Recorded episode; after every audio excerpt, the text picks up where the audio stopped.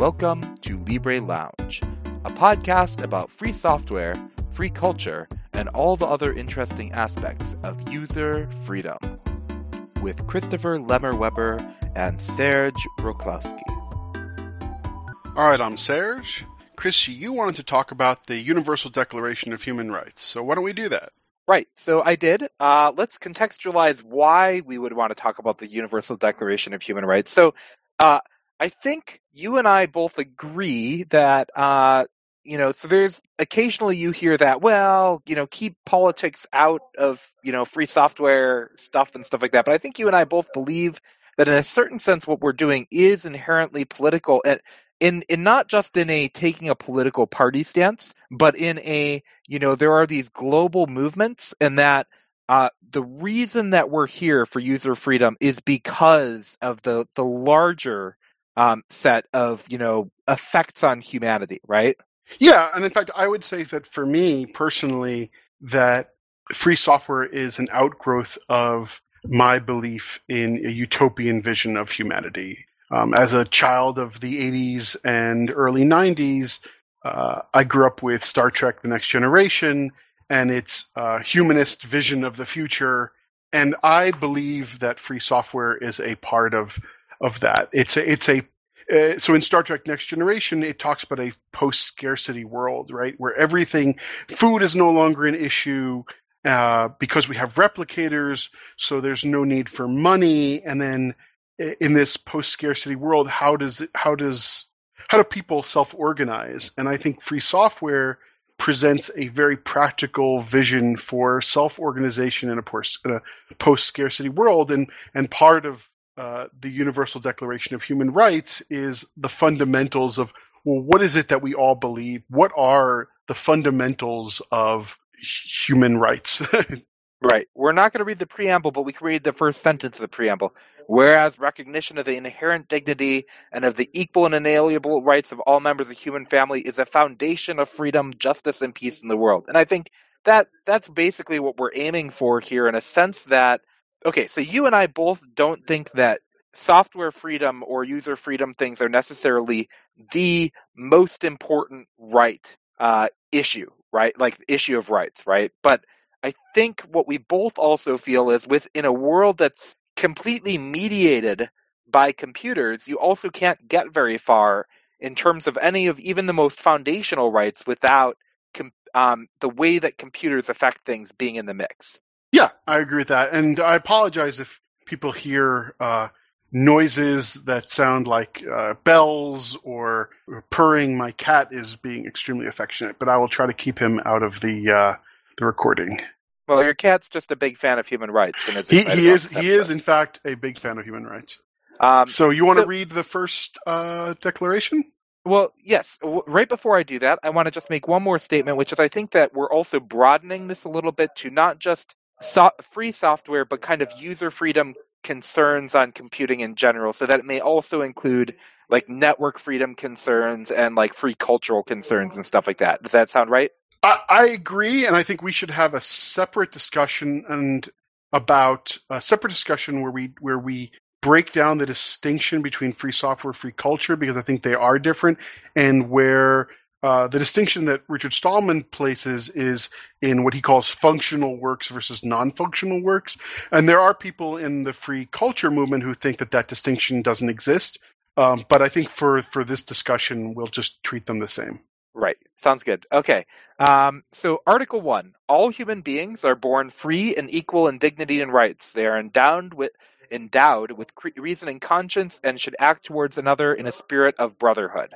Yeah, I, I, I find that hard to argue with, right? It's one of those things that sounds really good in practice, but it's it's really hard to to to um sorry, it sounds good in, in principle and hard to live with in practice. And I think that gets fundamentally down to this question of scarcity, because in a in a world where you don't have enough, it's it's very hard to be generous. Right. And I think that um so the the The act one another, so the, the choice of the word brotherhood is maybe not great in, you know, the world has moved maybe a little bit forward in gender issues as, as you know, over since this was originally published. But I think the general idea of um, what I like about that sentence, nonetheless, is that it's a, a sense of cooperation. And I think that uh, cooperation is pretty key um, in being able to build a system that respects the rights of uh, of many people. And, of course, that's something that software freedom and user freedom is very much so about.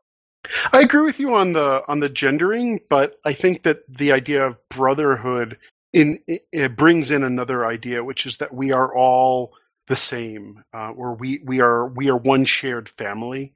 Cooperation uh, doesn't have that same uh, nuance to it, but I think that for, for, for these purposes, yeah, we can say that that we're, you know we're all we're all part of one universal family. We sh- and we should act we, we should act like it, right? Uh, including when we submit patches to each other on mailing lists. Uh, so Article two, uh, everyone is entitled to all the rights and freedoms set forth in this declaration without distinction of any kind, such as race, color, sex, language, religion, political or other opinion, national or social origin, property, birth, or other status. Furthermore, no distinction shall be made on the basis of political, jurisdictional, or international status of the country or territory to which a person belongs, whether it be independent, trust, or non-self-governing, or under other limitation of sovereignty.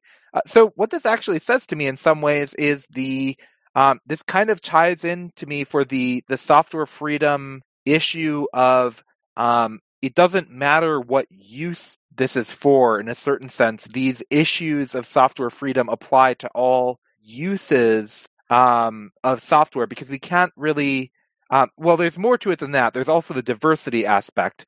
Um, but I think that in a certain sense, uh, well, I don't know. Maybe I'm, am I stretching that too far? What do you think? I think you're stretching it a little far. So let, let's, let's, let's take it to some fundamentals. In, in the free software idealist world that I think you and I both live in, it wouldn't matter where you come from. It wouldn't matter your gender identity. It wouldn't matter your language, your religion. Um, we should all be coming to the table uh, as as relative equals. And I say relative equals because there are going to be ways in which people will be uh, not be equal. So, for example, you know, if you, you know you've created Media Goblin, and if I come and say, "Well, I insist that you make these changes," well, we're not equal uh, in the in that way, right? In that I can in that I can impose my will upon you. But we are, but but we all come to the table equally um, with the opportunities that our opportunities should be equal. And I and I do agree that this brings up an, an important issue regarding diversity in free software and free culture, and not just gender diversity, although I think that's a huge issue, but also um, people of color and um, also economic socioeconomic status. And I think and, those and I are. Think there's- mm-hmm. Yeah, sorry, go ahead. No, no, no, continue, and then I, I want to come back to that. Yeah, I, I think, and I think that uh, as we go into this document, we'll build on that more. In in a certain sense, there's, you know, I think we're going to also come back around to the freedom from or freedom to distinctions in some ways. And in some ways, this one's saying, okay, it doesn't matter um, what race, color, or whatever you are um, in order for these things to apply to you, which is, I think, critical. Um, and I think we're going to also get into later about, well, but the freedom to part is also that we maybe we may need some condition, like just being able to not be prevented from it um, might not be enough. But I guess that's getting a bit ahead. Well, it, it is. And I wanted to bring up the idea that as free software advocates, we are we are also openly promoting an ideology along with our work. Yep. So we are saying, if you come along with us on this journey of free software, you are, we are asking you to adopt these same values. You don't have to, but those values are embedded in our licenses and embedded in our work. So it is more than just, oh, you have opportunity. We, we want to be spreading these ideas to everyone. Um, and, and you could say that, that, that is a form of, um, I'm, tr- I'm trying to find the right word here, but but I don't want to say imperialism, but a, a, a, we we are definitely trying to spread a culture, uh, and we're not we're not apologetic about that. Our culture is one of, of equality and freedom, and we're we're open about, about that as being one of our agendas. Uh, well, we just got into a, a very interesting Star Trek-y debate about whether or not uh, um, or we just set ourselves up for it, and I'm, maybe we shouldn't get into it right now, is uh, is the Federation imperialist, and is the attempt... Well, that's a whole, uh, yeah, that's a whole discussion. That's on a whole episode. Yeah, uh, right? Um, uh, but uh, but but no, but I mean, it just it just came to mind when you said, you know, we're bringing forward a culture, right? And I think I agree with you, but I think there's something interesting there, and I think it may come up more as we go through this document. So maybe we should move on to Article three? Yeah, absolutely. Why don't you read it? All right, Article three. Everyone has the right to life, liberty, and security of person. Okay, so I'm actually I'm a, a struggling a little bit to think about. I, I mean, so this one for me is mostly about um, about the way in which computers uh, stand in the middle of a lot of those things, right? Like the your ability to ha- have, I guess I'll just take the middle one of liberty. Uh, I'm not sure how to apply life. Well, you know, life may even end up being, you know, if you look at the things that Karen Sandler says about, you know, uh, having something embedded in your body, and then if you get to liberty, you know, what your ability to express things, you know, may be mediated by computing, and certainly security. Gosh, I mean, we just very recently had a whole episode about security. And I, so, I mean, it does seem like computing freedom issues stand in the middle of each one of those. Yeah, um, I do think that... Um... One of the areas where the the Declaration of Human Rights is a little tricky is everyone has the right to these things, and then we have to get into the, the nitty-gritty about, well, how do we preserve those rights, right? Um, and there's a distinction, for example, between having the right to a yacht and, and having a yacht, right? Everyone has the right to a yacht in the United States, but only some people actually have yachts. Right. Okay. Article four? Article four, um, I'll read it. Uh, no one shall be held in slavery or servitude. Slavery and the slave trade shall be prohibited in all their forms. I mean, hard agree. Uh... Yeah, it's hard, it's hard to it's hard to, to argue with that one. And I think, but I think this is an interesting one in terms of free software and free culture. But let's talk about free software. You know, we we do kind of stretch the term slavery a little bit, and, and and I'm I'm being open that that we do that. But one of the the concerns that we as free culture advocates have is that who is in control of your machine? And by machine, I mean your computer, but I could also mean your phone, or as you brought up earlier, medical devices. Is it that you are in control of them, or are they in control of you? And and this issue of slavery, again, you know, if we take the literal meaning, it's it's very clear and obvious. But when we think about um, some of the larger issues of, um, for example, are websites spying on you? Are they collecting information about you without your knowledge or consent? Is, you know, if you don't have explicit consent to do these things, is that is that a form of slavery? And and uh, look, it's a very slippery slope when we when we go down this road, because um, we are not talking about physical slavery where people are. are kept as property, but we are talking about a a much more, um, for lack of a better word, you know, white collar type of slavery. But it, it, it nonetheless is a form of of being um, indentured to uh, an external party. Right. I mean, it is tricky. I think we don't want to get into equating certain types of things, like you know, like gosh, like you know. having a E U L A as, you know, the equivalent of being held in shackles, right? I think neither of us would go that far or be comfortable with going that far. Uh, I would agree with you, except, and this is where it does get really difficult. When, uh, for example, in certain places, the only way to access laws is uh, online, and the only way to access, you know, those documents is with proprietary software. Um, or when you have kids in school and they are in public school and they are required to use software and or hardware that has been blessed by the school and no other hardware or software, you do remove those choices. Um, you know, the, the other example that comes to my mind is in jail. Um, you, you know, you can only use certain hardware devices, so, so only certain M P three players. And there was a, a story recently about how the D R M in those M P three players um, meant that uh, all the M P threes that people had purchased over the years were now going away. And so, look, I don't obviously equate actual slavery with, um, you know, with free software and free culture slavery, but I think that the, those lines get very tricky when we are required by our governments to make agreements with um, private institutions that we don't really have a choice about. Right. Um, so, yeah, I'm not sure I'd want to use the term slavery in, in connection to it, but I do think that my uh, I, I hard agree on the being forced to be um, to not have choices or control over your environment.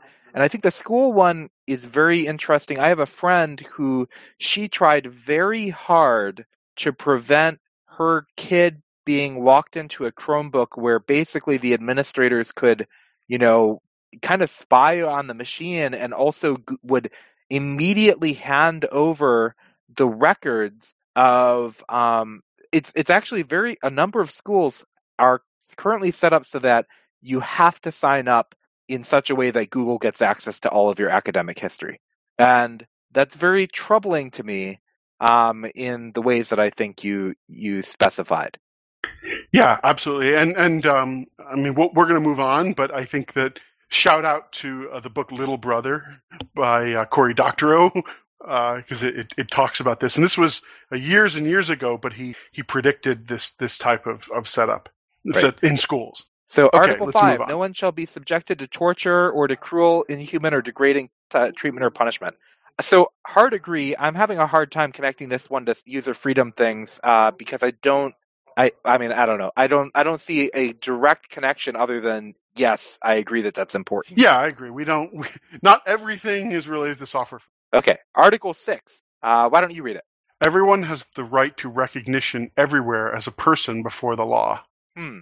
Yeah, I'm thinking about that one too. I'm, I, I, I suppose that's an extension of the idea of slavery, right? Is the idea of personhood. Well, right. So, um, so yeah. So I think the the the fundamental. Uh, so I think this. Uh, I, I want to come back to this one when it gets to the nation bit because I think a right to nationality because I think that gets into some interesting, tricky business. But I'll hold yep. off until we get to that. Agreed.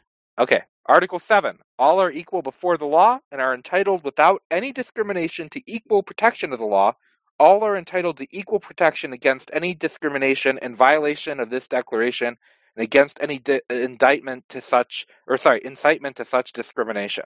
Um, so to me, this, this, sent, this one is particularly interesting because of um, the emphasis on having a universal set of standards legally that um, are upheld. And I, I think that one of the big concerns for me as a user freedom advocate is the ability for our systems to be able to allow users to be um, equals, to not have kind of a classist system that gets built in, whether it be a, uh, economic restrictions or um, you know, uh, you know, kind of tech privilege or other such things. What do you think?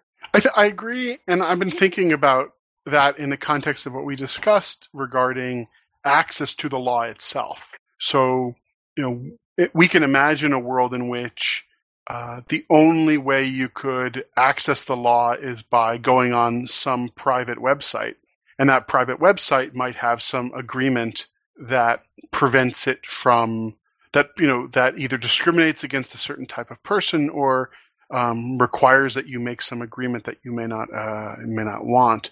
Um, I don't know if, if we'll get if we'll actually let's move on because I think some of the other topics I have around this will, will be clarified in later sections. Okay, uh, go ahead with Article eight. Article eight: Everyone has the right to an effective remedy by the by the competent nationals tribunal for acts violating the fundamental rights granted him by the Constitution or by law. Or by uh, by law. So if we're talking about fundamental rights and uh, just stepping back and let's go, let's step back and go under the assumption for a moment that we might agree that actually the it's very hard to uphold many of these rights unless we can guarantee certain um, certain computing rights effectively. Uh, would you agree with that? Can you expand on that a little?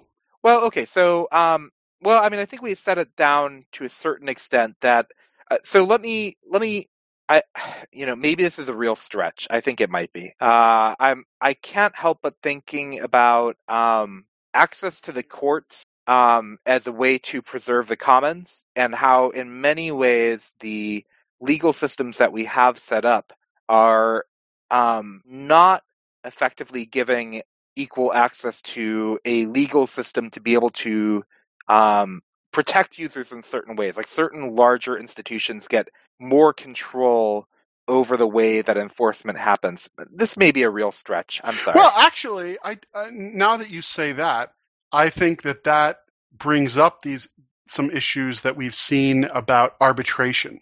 And the use of arbitration mm, yes. as a way of getting around um, bringing issues to the court. And so, for example, if you might sign up for, let's say, a mobile cell phone provider, and then that contract says, well, as part of this agreement, you agree that to binding arbitration that that the um, mobile provider will cho- of the mobile provider's cho- choosing, then what you are what they have done is essentially circumvent the law, right? And what I mean by the law is the justice system, and what you're what you're describing in terms of these this power differential is exactly there, right? Everyone in a modern world, I would say most people or almost everyone needs a mobile phone.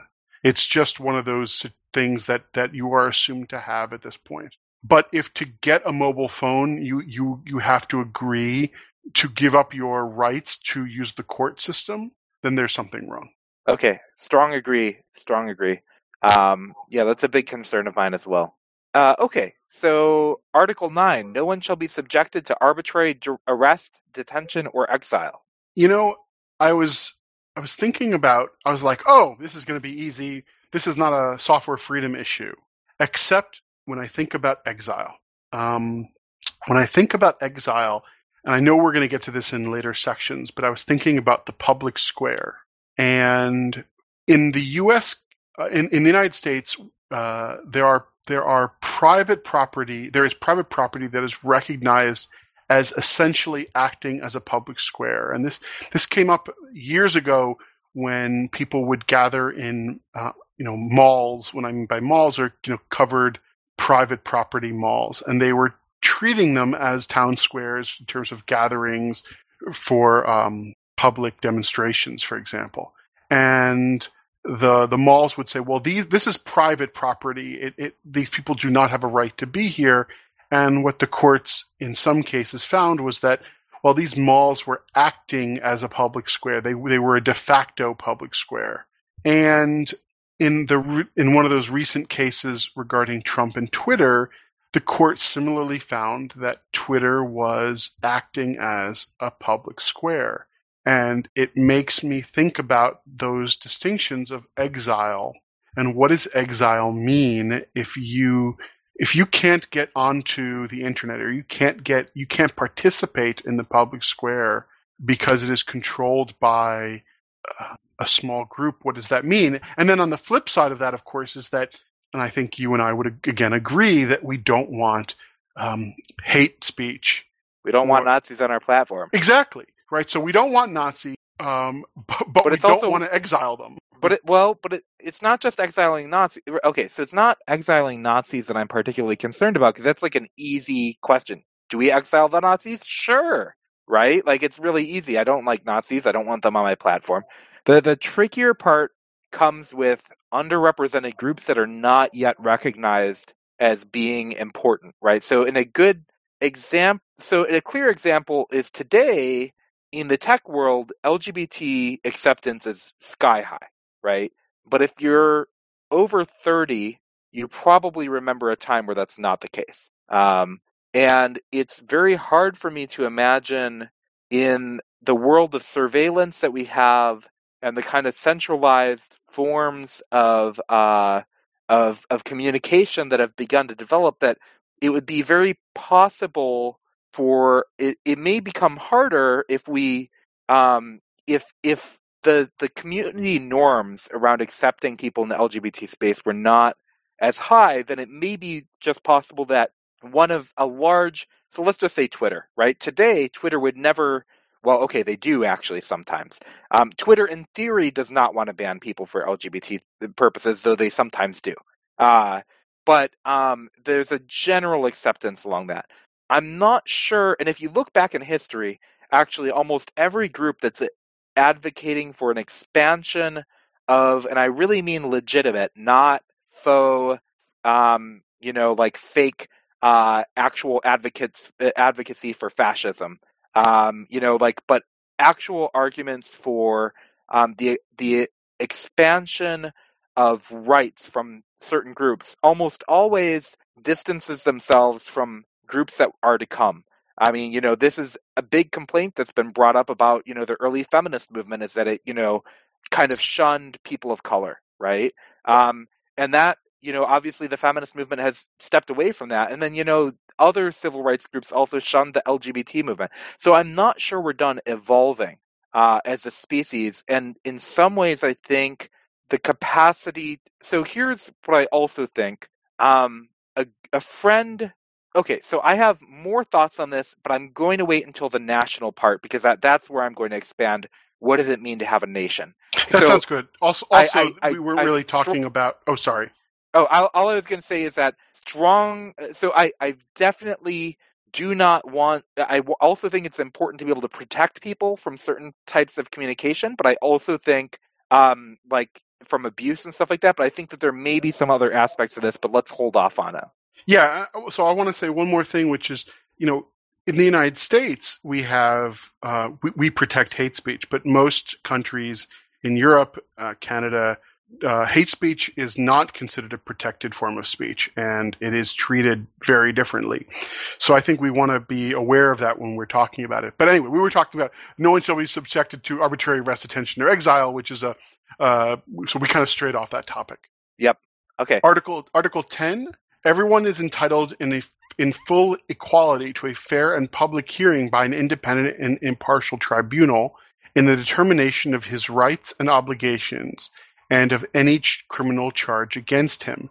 Uh, okay, and I think the next two articles are pretty much uh, – sorry, the next article is also on this topic as well, so why don't we just read that one as well before? And Article twelve is pretty different. Okay, so Article eleven – Uh, Section one, everyone charged with a penal offense has the right to be presumed innocent until proven guilty according to, according to law in a public trial at which he has all the guarantees necessary for his defense. And Section two, no one shall be held guilty of any penal offense on account of any act or omission which did not constitute a penal offense under national or international law at the time when it was committed, nor shall a heavier penalty be, oppo- be imposed m- than the one that was applicable at the time of the penal that the penal offense was committed. Okay. So, so this okay. Oh, I, I don't have you strong comments in. on this one. I I definitely have comments on Article twelve, but go ahead. Um, and I think this ties into uh, this issue of, of circumvention of the courts. Um, one thing that I found interesting about this is that where the U S differs is that we uh, we have this idea of uh, trial by your peers, and that's not codified in this document. So it does not. So it says a fair and impartial tribunal, but not of one's peers. Right. Um, but I'm not sure how to tie it in to the user freedom stuff directly. So maybe we should move on to Article twelve. Yeah, I agree. Uh, I'll read it. Article twelve. No one shall be subjected to arbitrary interference with his privacy, family, home, or correspondence, nor to attacks upon his honor and reputation. Everyone has the right to protection of the law against such interference or attacks. Okay, here's a big one. This one's big for us, right? Uh, I yeah. mean, if so, if you are mediated, your ability to think, to express, and everything like that is mediated by your computer, and your privacy is mediated by your computer. There's no way that we can uphold this without your computer being able to to uphold your desires and commands. Right. I mean, look, if we if we just take the first part of this, no one shall be subjected to arbitrary interference. We need to define what interference means with his privacy, family, home, or correspondence. Okay, so let's take a few examples, right? So someone has uh, a um, uh, Amazon Alexa or one of those Google assistants. Well, that is interference because they are um, their privacy is being interfered with.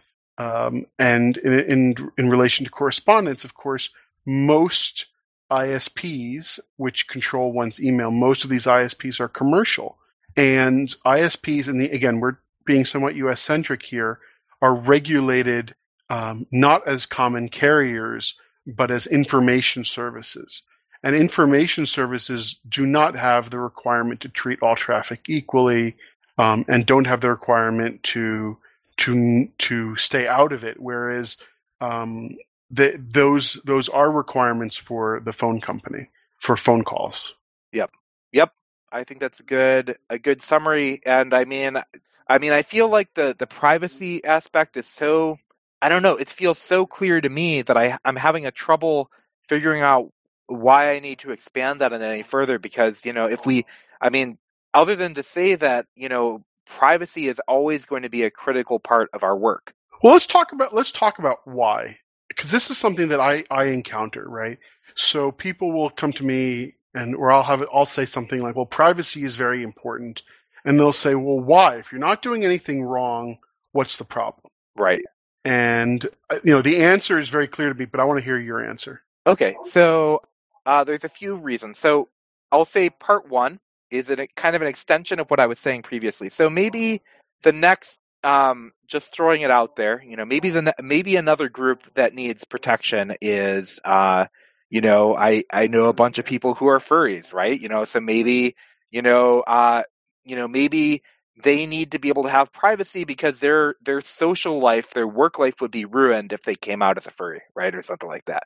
And, you know, furries sometimes get really laughed at on the internet and stuff like that, and which is part of the problem, right? So, like, uh, you know, you might find that very silly, but for somebody that might not be silly, um, in the same way that L G B T issues might not have been silly at some point in time. Now, I don't know if I should equate those as the same thing, but what I'm trying to point out is that it's very difficult to predict what next steps there are in social development. If we don't have privacy, effectively we freeze social development and justice at our present moment in time, and in fact even begin to regress, because it becomes very difficult to uphold things like uh, people working on, well, human rights issues, right? Human rights journalists and lawyers get attacked all the time by their governments, right? So privacy is essential.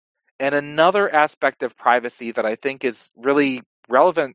Okay, I made this comment on the Fediverse a while ago, but, you know, I tend to think of privacy, and this might be me spending too much time in the object capability community, but I think of privacy as being your local scope, where you perform your local reasoning.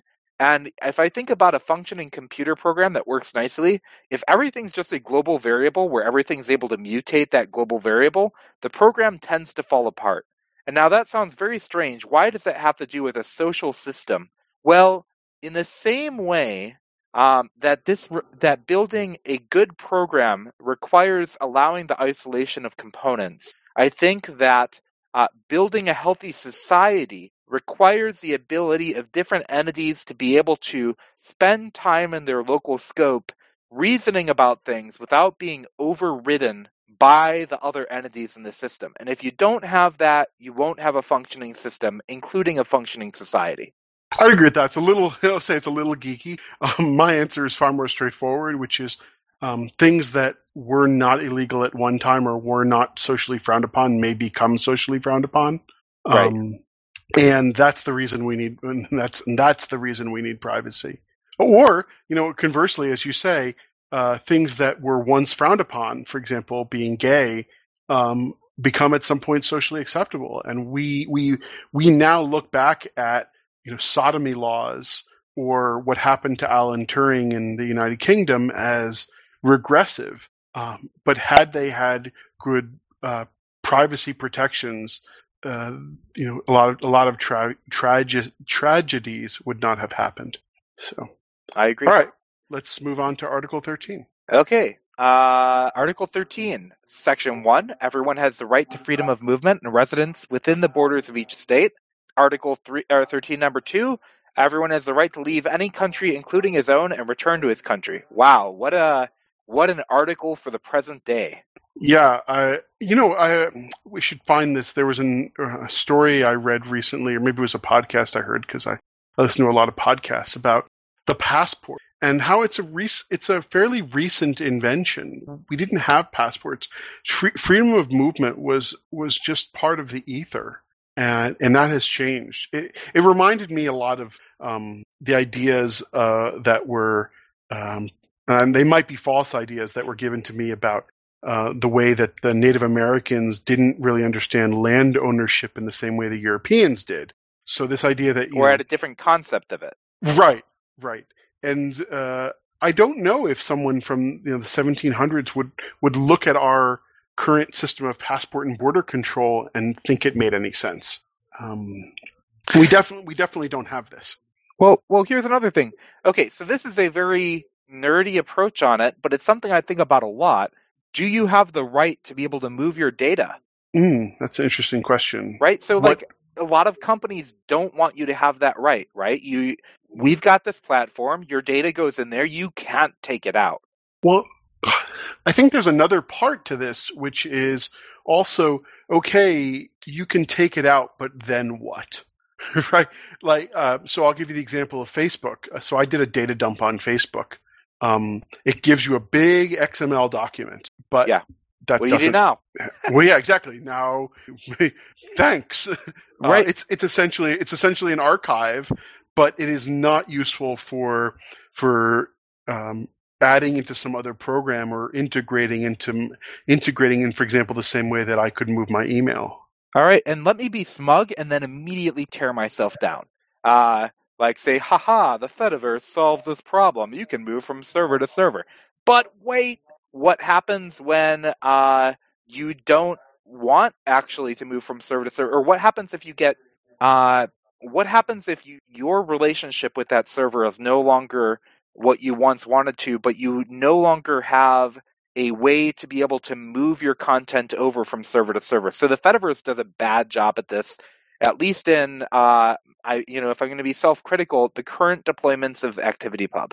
Um, now there are ways in which I think that this can be done better, but, um, you know, so there was, there have been a number of large Fediverse instances like Witches dot town, for example, which had a lot of users that really cared about the servers, but then the server went down and people basically had to start over from scratch. Um, and I think that's something we need to do better at. On the other hand, um, my computers have done a great job at this for, ever since I moved to free software. I have moved my data, my home directory from computer to computer to computer to computer with no problems.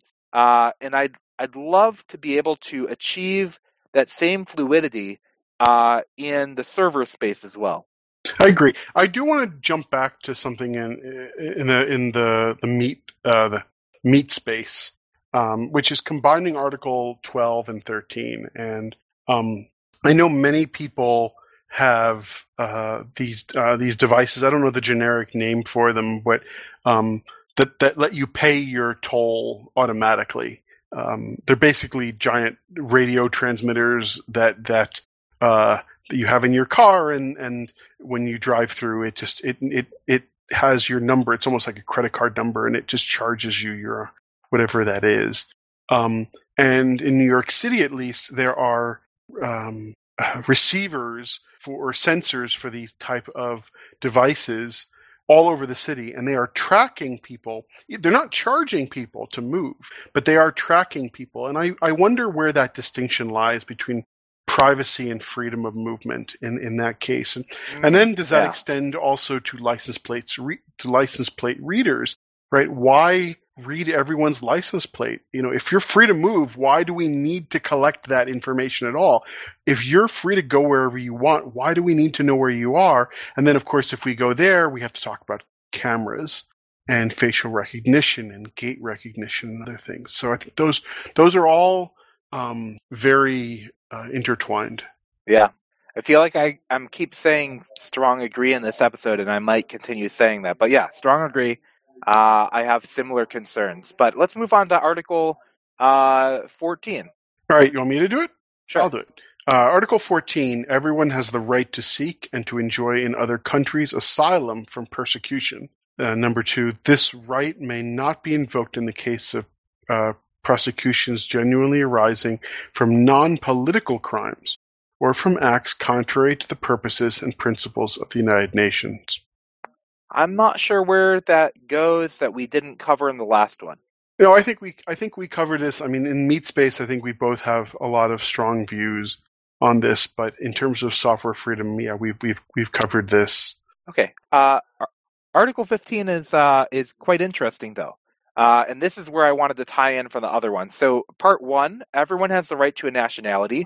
Part two, no one shall be arbitrarily deprived of his nationality nor denied the right to change his nationality. Okay, so this is interesting when it comes back to the exile thing.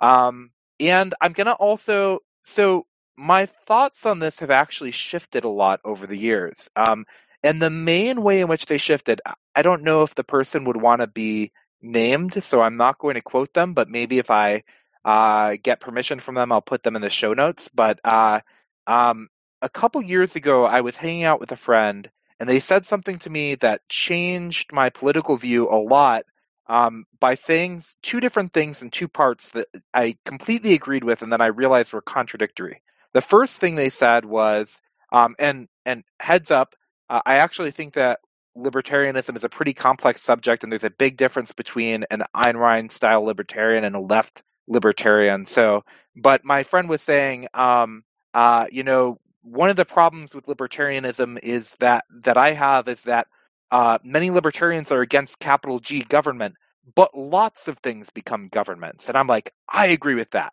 Uh, you know, like uh, um, if you are under a university and your university has a lot of rules that are effectively a government, that that seems true. And, you know, if you're under, you know, you're if you're under the domain of a large monopoly, uh, that monopoly's uh, effects on you um, is in sometimes indistinguishable from a government, right? And then the second thing that they said to me was, um, you know, uh, censorship uh, doesn't, you know, like a lot of people complain about censorship uh, when they're getting kicked off of a platform for some, you know, some sort of shitty thing that they said.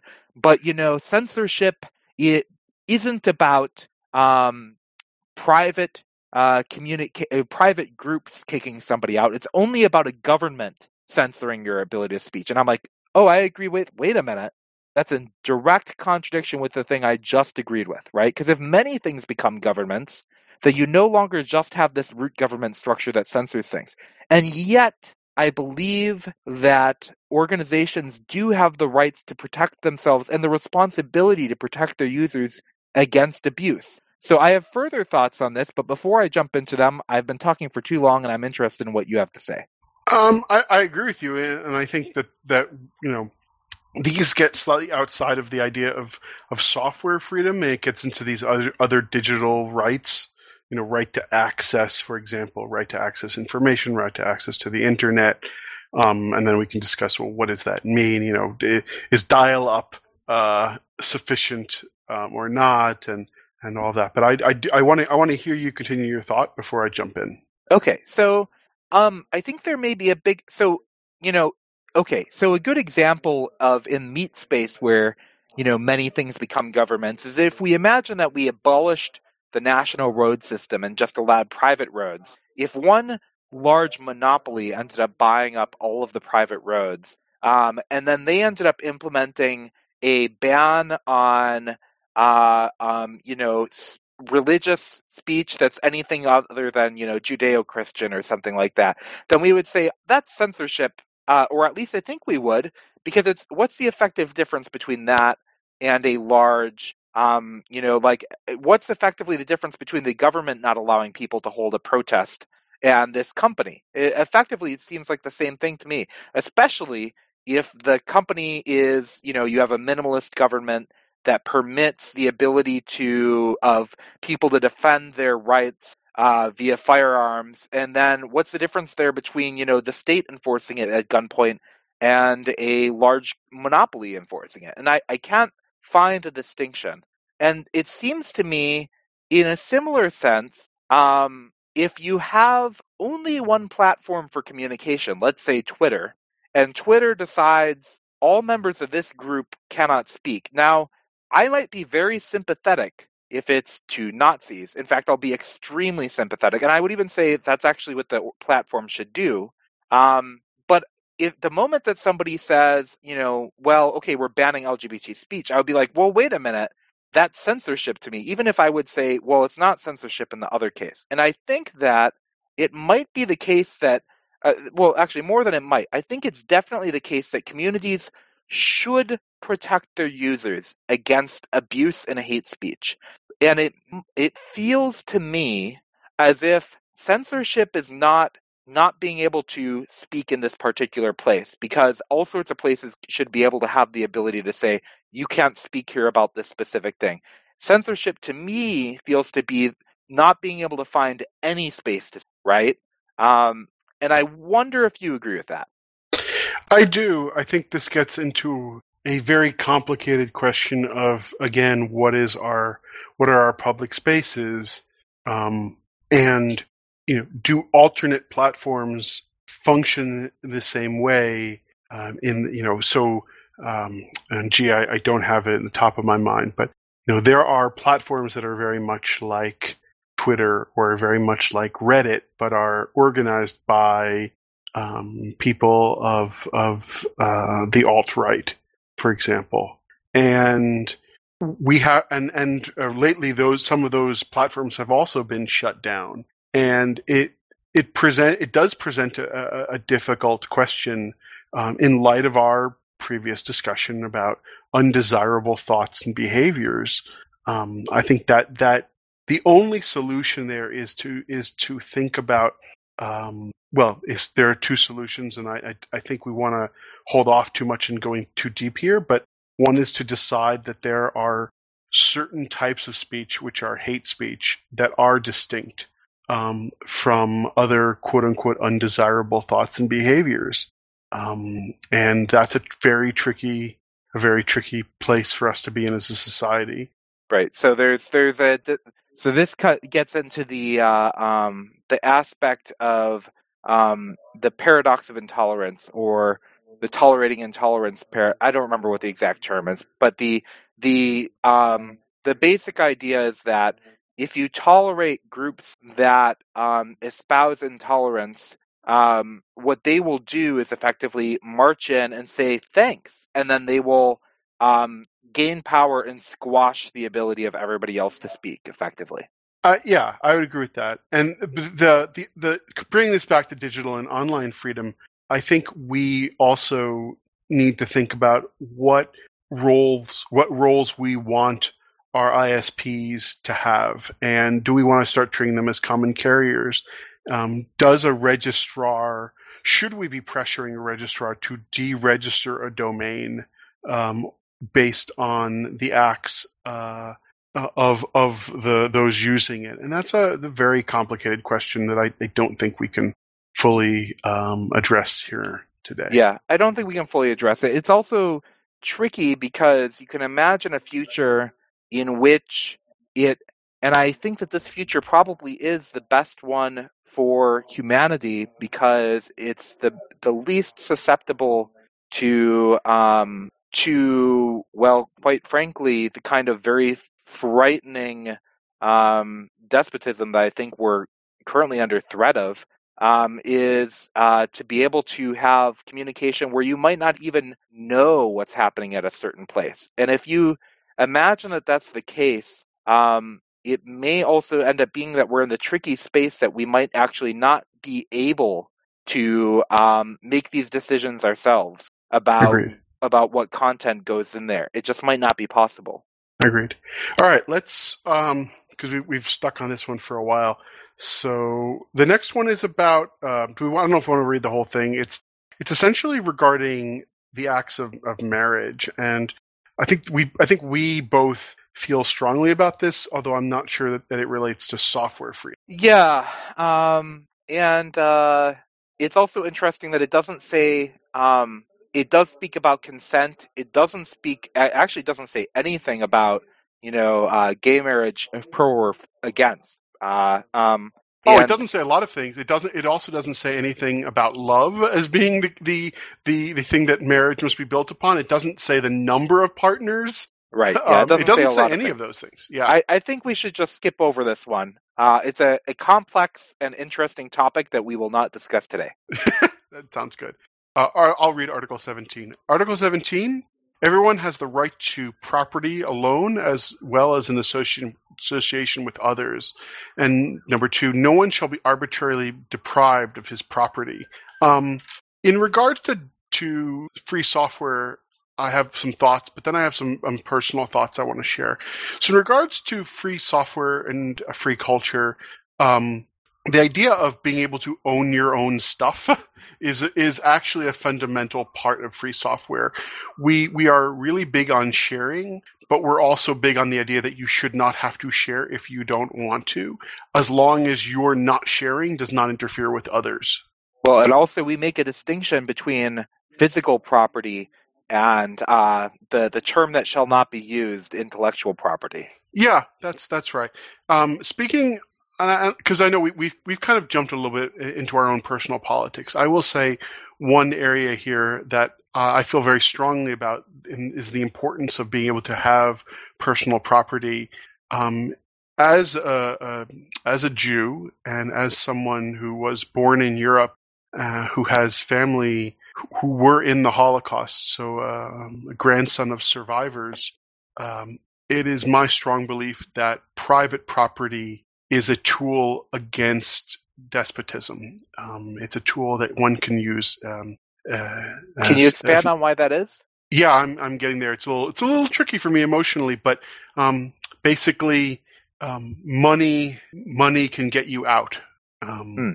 and it, it's it's this is an area where it gets very complicated when I, I talk to my friends who are on the the the, the very left, who don't believe in private property, and they don't believe that, that such a thing should exist. And um, I believe that many more Jews would have died if they had not had the financial resources to leave when they did.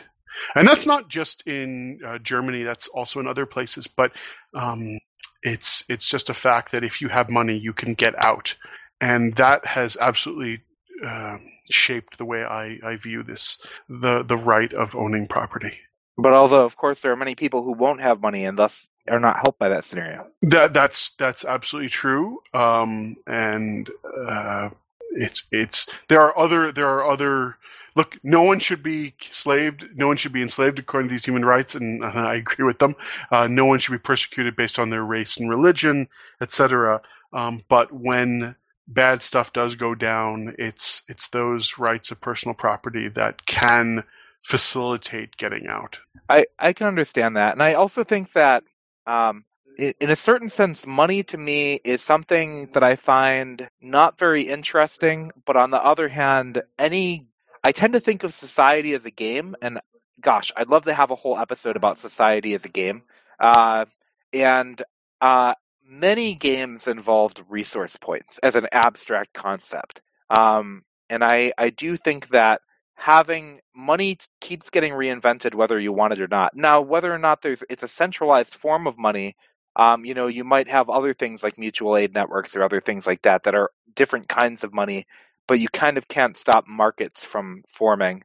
Um, But, but I, we should probably move on because this isn't really well, a, well, a free software. Okay, so there's, okay. A, there's a different aspect of this that's important to me uh, that we're not talking about yet, and that's uh, the way that property is currently being locked down. Physical devices are being locked down by this bastard merging of um, physical property laws and quote-unquote intellectual property laws, right? So this is like the right to repair fight.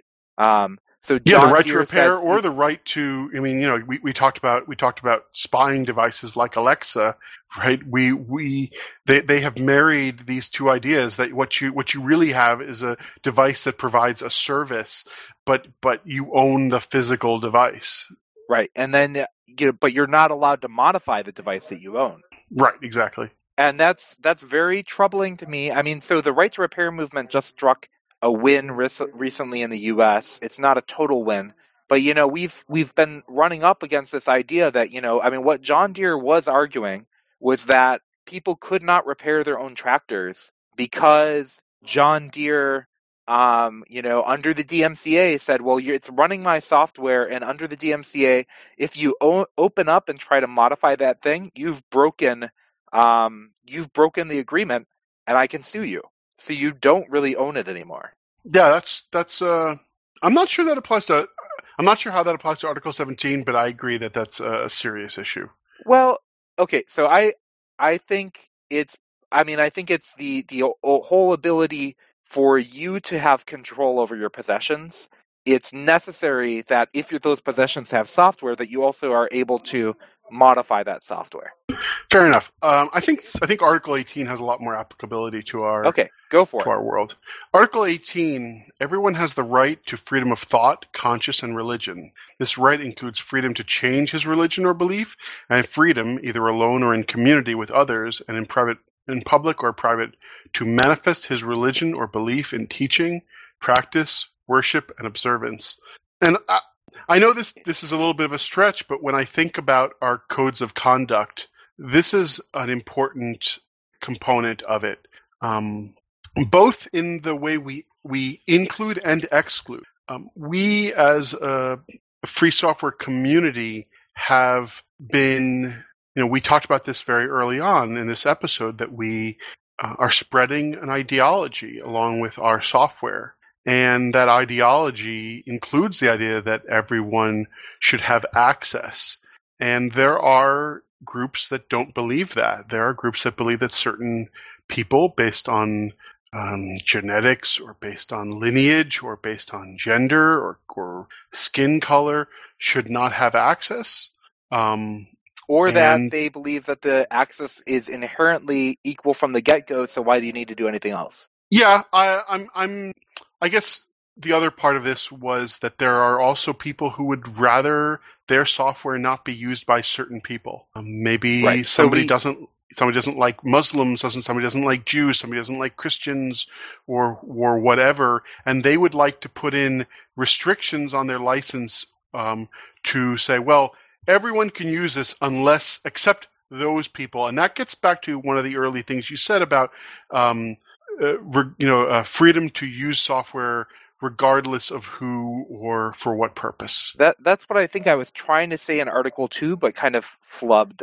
But I think you captured what I was trying to say in that section, is that the freedom not just to use for any purpose, but to be a user no matter what what basis you come from.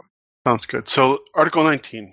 Uh, wait, wait. So so one more thing about the The uh, oh wait wait okay wait no this is the right one, Article nineteen. Yeah, I have thoughts about nineteen. Great. Why don't you why don't you do it then? sorry sorry. Uh, I was forgetting. I accidentally mixed up these two as being the same in my head. So Article nineteen. Everyone has the freedom of opinion and expression.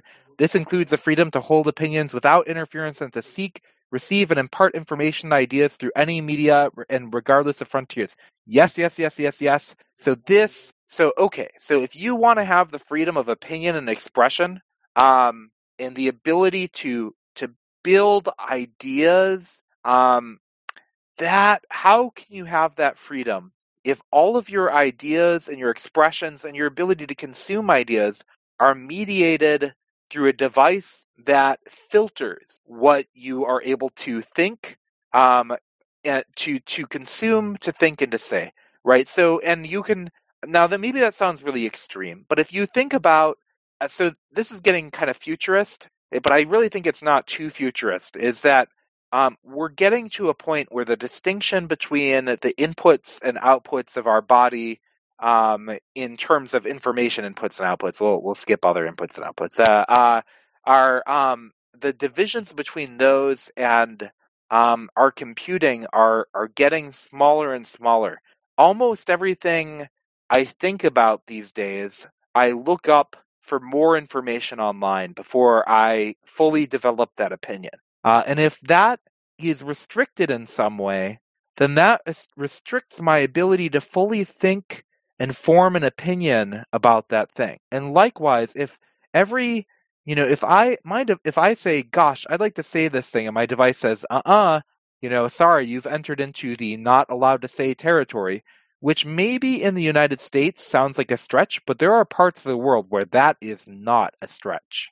Uh, I mean, I just think that the ability to have those rights in a world of this much computing, where where really the distinctions between us and our computers are just growing smaller by the day, it's it we we need this is where user freedoms really come home for me.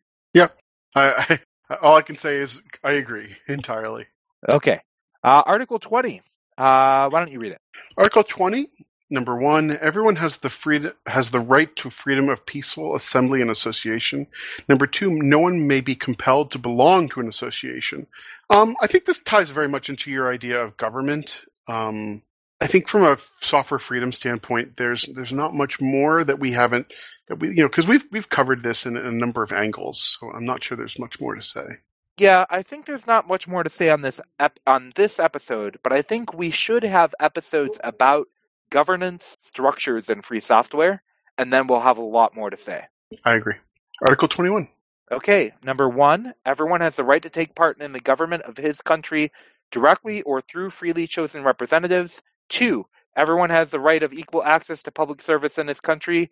Three, the will of the people shall be the basis of the authority of government. This shall be expressed in periodic and genuine elections, which shall be universal and equal suffrage, as suffrage, and shall be held by secret vote or by equivalent free voting procedures. Okay, this one, I, I'm pretty sure we will both have some thoughts about how this applies to free software. Okay, go for it first. Okay, so tying very much into what we talked about earlier, where we've equated um, association with government and structure, Uh, if we think about our software and our online presence as governmental, then uh, as far as these commercial entities, we we do not have representation, right? So when when I use Google to search something, um, I'm not represented at Google. Uh, I have no representation there. Um, What makes free software interesting from my perspective when I was in the when I first began in the nineties was this idea that uh, it was a decision by its founders to essentially create their own world. They were like uh, frontier or pioneers in, in, in the literal sense. So they said, well, we're going to make our own world and we're going to cre- we're going to uh, create the rules within it. And one So if, if we if we continue down that analogy, the idea that that um, that we use elections is a very complicated one because we don't believe uh, in in um, elections as being the primary motivator for the development of software in the free co- in the free software community. Um, you know, pe- pe- you you, uh, you for example, as as the original author of Media Goblin. Um, if a bunch of people said, we we I we want you to implement this feature, you may have decided to implement that feature because you thought it would be useful, but you would not feel compelled to do so. Instead, you would say, well, if you all feel this strongly, then please go ahead and take it and make your own. And which is very different from the way this article describes the idea of association and representation and voting. I, I agree with that. So, um... I think that the freedom to, I hate to call it the freedom to fork, but let, okay, the freedom to fork. Uh, the freedom to fork is pretty critical um, in the sense that even though forks don't happen that often, the ability to have that choice is really important. Um, and I think uh, also affects how a developer may consider how they engage with their community. But I, I think that what's interesting that is that this article Um, so, so you do have the ability to participate by going out and, um, if you cho- decide that you know your um, this organization is not representing you, you can go out and uh, you know start form a new organization based off of that previous work, um, which is I agree is pretty different from the way that this is expressing that you can do it. Um, but another interesting aspect on this in terms of governance is also, in a certain sense, if this article is declarative and most um, towards A um a requirement to implement something a specific way. It's a requirement for a government to re- implement something a specific way. And if we consider that many things become governments, that also leads to a question of what should maintainers do, right? So maintainers, and not just as in terms of what must they do, but what should they do to be able to consider the ways in which their users are affected. And the users always have at least the freedom to be able to fork it and leave. But that doesn't mean that you don't want to try to have a community in which the concerns of many of your citizens, especially, you know, I really like that it says equal access to public service in the country. You know, public service in a free software project is in many sense the ability to contribute. And there are so many forms of contributions that matter, not just software, but, you know, documentation, you know, marketing, all these different things, or, you know, messaging, I should say, you know, all these different things are so important. And, uh, um, and, and the, the way that your users are affected are important. So even though we have the freedom to fork, which I think is really key, I think that being appoint- appointed and being a member of that public service also requires a certain amount of social responsibility. Yeah, I agree. Article twenty-two, uh, I can do it. Go Article twenty-two, everyone as a member of society has the right to social security and is entitled to the to realization through national effort and international cooperation and in accordance with the organization and resources of each state of the economic, social, and cultural rights indispensable for his dignity and the free development of his personality. And I think this really ties into not free software, but free culture. Oh, interesting. Uh, expand. Well, the the fundamental idea of free culture and how it's somewhat distinct from free software is that free culture sees um, our cultural evolution as um, a river, right? That that that flows, but that has been dammed by, and I mean that a physical dam, uh, by copyright laws, right? We have, we are, uh, public domain in the Western world has largely disappeared or has slowed to a trickle because of uh, ownership laws uh, and copyright, uh, and the way that those laws have expanded over time, become retroactive, and prevented us from having Um, access to the very things that created us as a society. Um, and I would say that that these this idea of, of dignity and free development of personality is very much tied to that.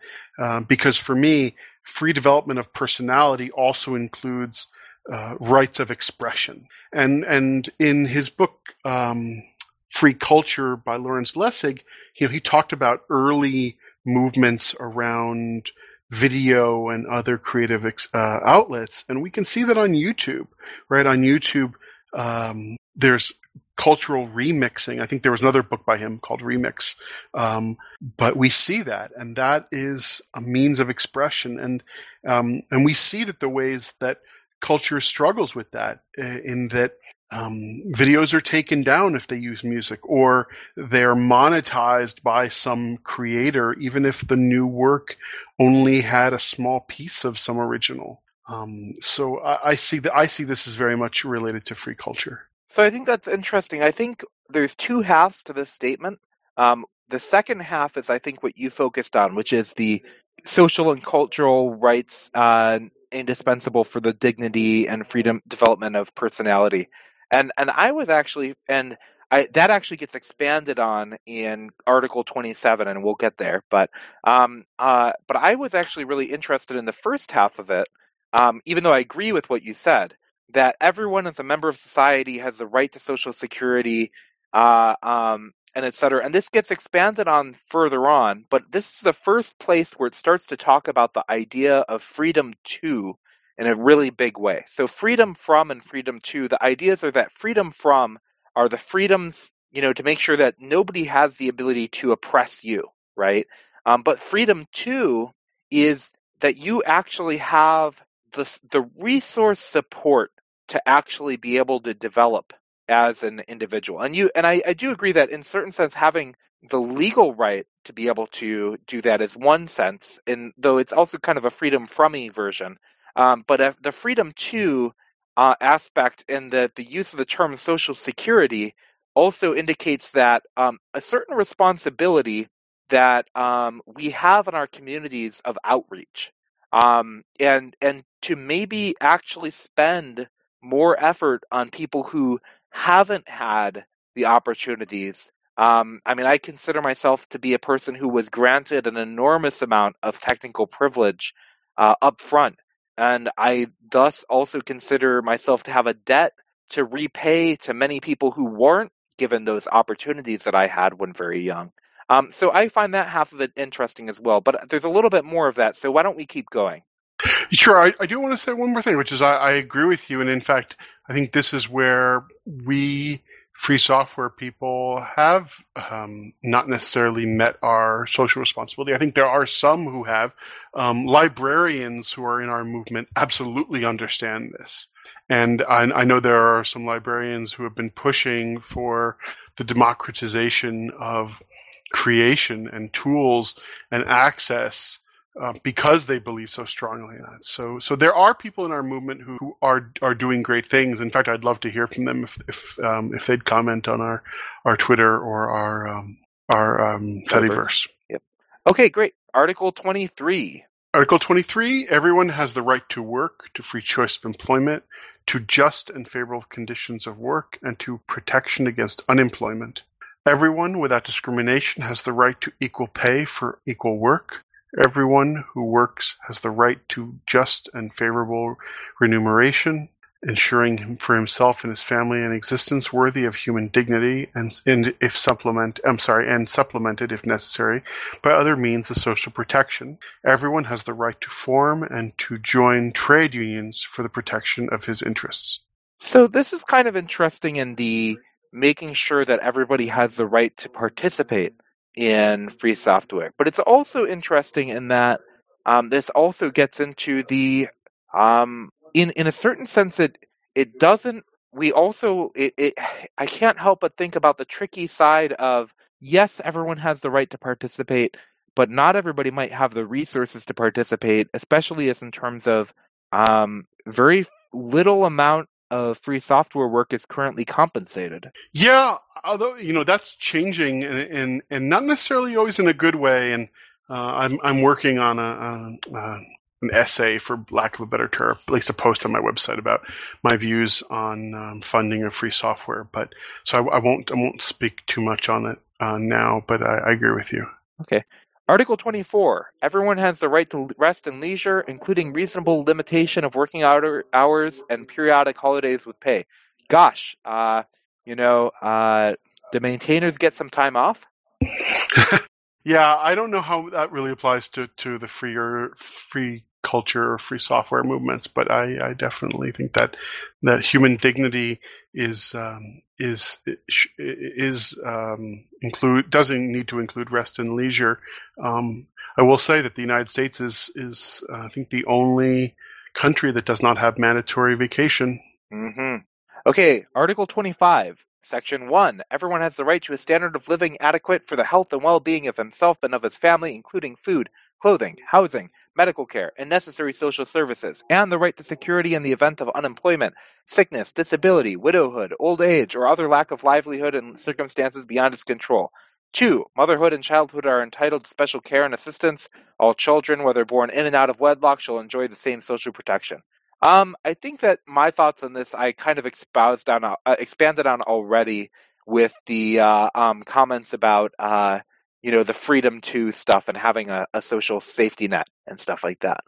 Yeah, I agree. Um, the one area where I would change it slightly is getting rid of some of the gendered language, right? I think uh, parenthood and childhood rather than motherhood, but that's a really minor point and not re- not at all related to our larger point of free software and free culture. Yep. Okay, Article twenty-six, one, Part one, everyone has the right to education. Education shall be free, at least in the elementary and fundamental stages. Elementary education shall be compulsory. Technical and professional education shall be made generally available, and higher education shall be equally accessible, all on the basis of merit. Two, education shall be directed to the full development of the human personality and to strengthening of respect for human rights and f- fundamental freedoms. It shall promote understanding, tolerance, and friendship amongst all nations, racial or religious groups, and shall further the activities of the United States, sorry, the United Nations. Well, gosh, there, that was a mistake. For the maintenance of peace. Uh, section Part three. Parents shall have a prior right to choose the kind of education that shall be given to their children. Um. Uh, I definitely have thoughts about education and uh, accessibility of studying free software, but I think you may say it better than I would, so go ahead. I mean, I think this gets to our initial point about um, access and our initial point about um, discrimination based on not just um, race, but location, and how those in a privileged position may just simply have, have better access to, to these educational materials. I think the internet has and uh, has helped with that, and, and access to these um, online resources. And I'm thinking specifically of, of you know Wikipedia. I'm thinking about um, Khan Academy, et cetera. But then again, we have the the kinds of issues that you brought up regarding um, parents being required to Um, lock their children down with EULAs, even, even you know, even as as kids, uh, and uh, as their as their school system forces them to use certain certain software. So, do you think that this also ties in with the um, the whole um, importance of being able to study and modify a work, especially the study aspect? Yeah, I, I do. Um, I'm I'm struggling a little bit with, with how this relates to free culture. Um, is, because the right to study is not one that the free culture movement has taken. Oh, but it um, should, right? So oh, it absolutely should, right? Uh, you know, but but it has not up to this point right. embraced that idea of being able to take a work apart. Right. So even um, even even the free the most popular free culture copyleft, um, C C B Y S A, does not require distribution of the source materials, right? And it may be more onerous in some cases to do so, um, because you could say, well, like distributing, for example, even the source files for this episode may be much larger than distributing the source files for software, right? But um, and you might get less from it from the raw audio not, files. Not, not only is it, I mean, it's it's it's onerous on, on a number of levels, right? So so you brought up the idea of just talking about this episode. Let's talk about it, since I'm the one who, who most often does the, the bulk of the editing, right? There's a ton that you do, but in terms of the editing, um, I'm I'm doing most of, of that, right? So when I uh, so what do I do? I I take all of the audio recordings from both of us. Um, it turns out that the way we do this is we have we both record two sides, and, and then I, I align everything. I end up um, doing a bunch of of uh, manual removal of extraneous sounds. I uh, run a bunch of, of algorithms against the, the, the audio. If, so if I was to if I was required to distribute the source, what would that actually look like? It would actually look like quite a bit of audio. Um, and quite a bit of bandwidth. I don't even know how I would begin to do that. Would I have to? Would I have to give up every single um, version? It would be a. It would be a huge um, effort on on our part, and that is with two people who have um, the resources to do so, and then and the understanding of computers to do so. Right. You know, if we're talking about a film. Um, you know, for example, an animated film, like the the amount of the amount of source material would be enormous. Well, and there. Okay, so. A, yes, I agree. Uh, B, peer-to-peer systems may actually help in this regard. Um, C, uh, their animated film is a great example because that's completely true. I still have the Media Goblin campaign videos on my hard drive and all the source materials I have for that, and you know it's in the gigabytes, right? So, um, and uh, and those were short, like you know, four minutes each. Uh, and uh, but e- but um. The Blender Foundation actually is one of the few, or the Blender Institute is one of the few organizations that actually treats um, uh, free culture the closest to free software that exists, right? Because they actually release all the source files for their animated films, and you can open them, study, and modify them. And I have it. It really affected my ability to build things was actually studying those materials. I, I mean, I think there's another part to this, and, and I, I think we should we should probably move on a little bit. Look, the in regards to software, this is this is an obvious thing, right? The the way that software is constructed is is is built into the source code. Um, for culture, you know, I think that that the democratization of um, the way that films are constructed, both visually and storytelling-wise, can be can be seen on, you know, for lack of a better word, on YouTube. Right? I watch I watch a lot of videos that talk about the the way that film is uh, constructed, or television is constructed, but based on the the the framing of images, based on the way that stories are paced. Um, uh, also for writing. You know, the way that uh, that the narrative is presented. Um, so, so just the source material alone doesn't get you everything in, in relation to culture, but but for but for software, it absolutely does, and and, and also I would say for hardware, right? So free free hardware design is not something that we that we've talked about much, but but is is also part of this, and I think it needs to be um, part of the way we study and teach uh, going forward. Right. So, just as a preview of a future episode that I hope we do, um, this is. The, the question of why haven't we seen free culture projects that have had the same kind of um, community collaboration and the way that free software projects was, was the general thesis behind the Liberated Pixel Cup project. I'll be very interested to hear about that. But we've we've we've, we've been we've been going on. We've we got probably four more. Try to re- four more. Yeah, four more. Okay. Okay. See if we can do it. Article twenty-seven, Part one. Everyone has the right to freely participate in the cultural life of the community, to enjoy the arts, and to share in a scientific advancement and its benefits. Part two, everyone has the right to the protection of the moral and material interests resulting from any scientific, literary, or artistic production of which he is the author. I think you covered this already. Amen. Yeah. Yep. Yep. I mean, I think we've covered this, and I, you know, yes, yes, yes, yes, yes, yes. yes. Okay, Article yes. twenty-eight. Everyone is entitled to a social interna- international order in which the rights and freedoms set forth in this declaration can be fully realized. Yeah, wouldn't that be nice? Yeah, it would be nice. I mean, in a, okay, so I'm going to pull in an interesting aspect of it, is that um, is the fight to make sure that these kinds of rights set, um, are set up, even when our existing systems don't work, is that the purpose of things like copyleft and stuff like that? Like, our existing systems aren't setting up the rights that we should have, and yet we try to create hackish workarounds like copyleft. Well, actually, since you brought that up, I will say that, you know, Article twenty-seven, Part two is everyone has the right to the protection of the moral and material interests resulting from scientific, literary, or artistic production of which he is the author. Reminded me very much of copyleft. Oh, right. So right? once you Co- put things in the commons, it should stay in the commons. Right. And so, yeah, and, and I also agree with you in what you've just said in, in terms of the the way that copyleft exists in our society is as a way of carving out freedom. Uh, in an, in an ideal world, we wouldn't need copyleft. In an ideal world, that would be the norm, and we wouldn't need to we wouldn't need to even have a word for it, because that would just be the way things are. Uh, the fact is that that's not the way our society is constructed. So we've had to create this little world for ourselves. And and yes, I uh, I agree that everyone should is entitled to to these freedoms and declarations, um, both in the in the real meat space world and in our virtual worlds, and in the places that those two um, combine, such as, you know, medical devices.